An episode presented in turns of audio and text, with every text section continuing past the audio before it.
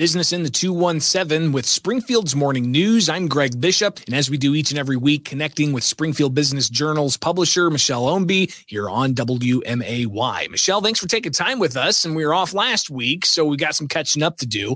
And uh, we're going to be talking, uh, of course, about pipelines, hotels, and tacos.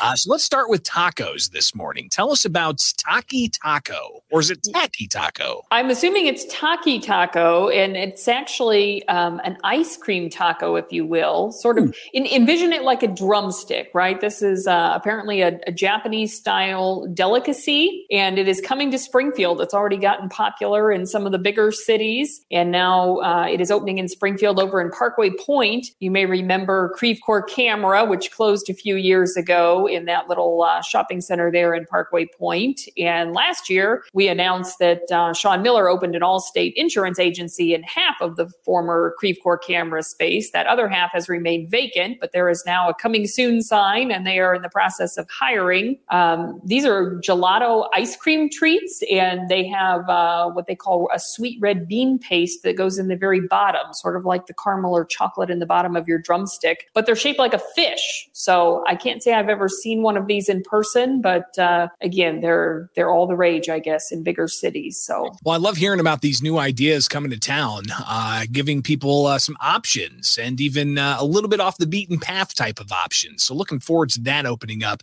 We'll get more details as that happens. Uh, but with the Springfield Business Journal, of course, you guys look at a lot of other things, not just eateries and food places that are coming to town, but we also look at the overall economic impacts in Springfield. And Springfield has a vibrant tourism industry. Of course, the past two years with COVID uh, has really been uh, quite the struggle. And some hotel operations, they're they're looking for some assistance to help rebound and stay afloat. Tell us what's going on. Right, as you said, uh, you know, hotels were eligible for PPP loans just like other businesses, but uh, the hotel industry in particular has been very hard hit by the pandemic from a lot of different angles. Tourism, as you mentioned, and still struggling with staffing shortages. A lot of people left the industry in the early days of the pandemic when the hotel occupancy rates plummeted, and uh, in many cases, they still haven't been able to get back up to speed.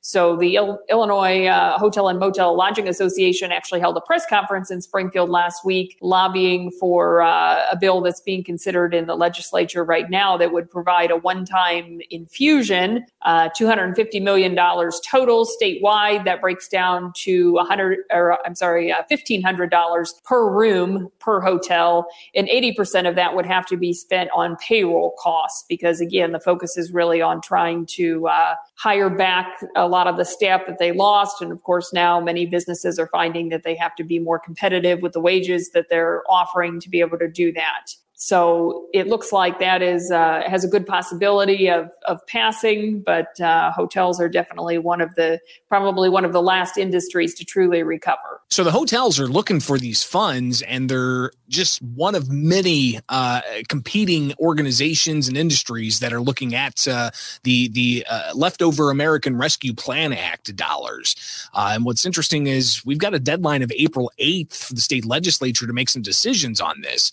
So it's going to be crunch time, Michelle, at the State House. Yes, as you said, a lot of people looking for uh, any dollars that they can get, and there was certainly uh, quite a bit of money that flowed from the feds through those those ARPA funds. So yes, that's exactly what the hotels are looking to make use of. Meanwhile, we've got, of course, increased gas prices. Everybody's paying that. May have edged down slightly locally, but uh, still a lot of concerns about fuel prices. Tell us about a pipeline project that uh, could be uh, in the works. Right. Well, this is uh, potentially a $3 billion project spanning five separate states, not just Illinois, um, the Heartland Greenway Pipeline. And this would actually involve CO2. But what's particularly interesting about 240 miles of the pipeline would run through Illinois, but Christian County would essentially be the stopping point. So they're going to collect CO2 from, again, five different states. It would all come to Christian County and be stored underground ground more or less permanently um, right outside of, of Taylorville. So the company doing this is based out of Texas. It's called Navigator CO2 Ventures. And again, this is a, a $3 billion project, so potentially huge. Of course, they insist that it's safe and that there's no uh, concerns about this,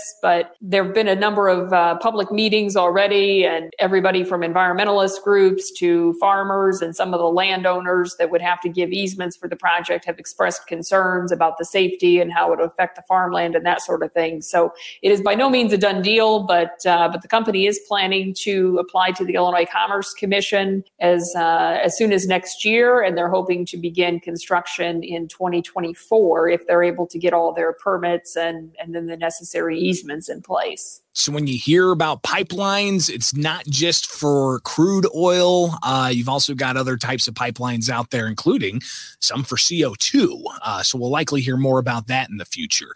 Michelle Ownbey with the Springfield Business Journal joining us here with Springfield's morning news and business in the 217. Michelle, if people want more information about uh, the SBJ and uh, to stay updated weekly, where can they find that? Definitely. You can go to our website at springfieldbusinessjournal.com and sign up for BizBytes. That's our weekly newsletter that's free of charge with a roundup of what's happening in the business community. And of course, we've got the expanded uh, print edition that comes out every month with more in depth stories, and you can get that sent directly to your home or office. Michelle Ownbey, publisher of the Springfield Business Journal, here with Springfield's morning news and business in the 217. Greatly appreciate your time, and we'll talk next week. Thanks, Greg.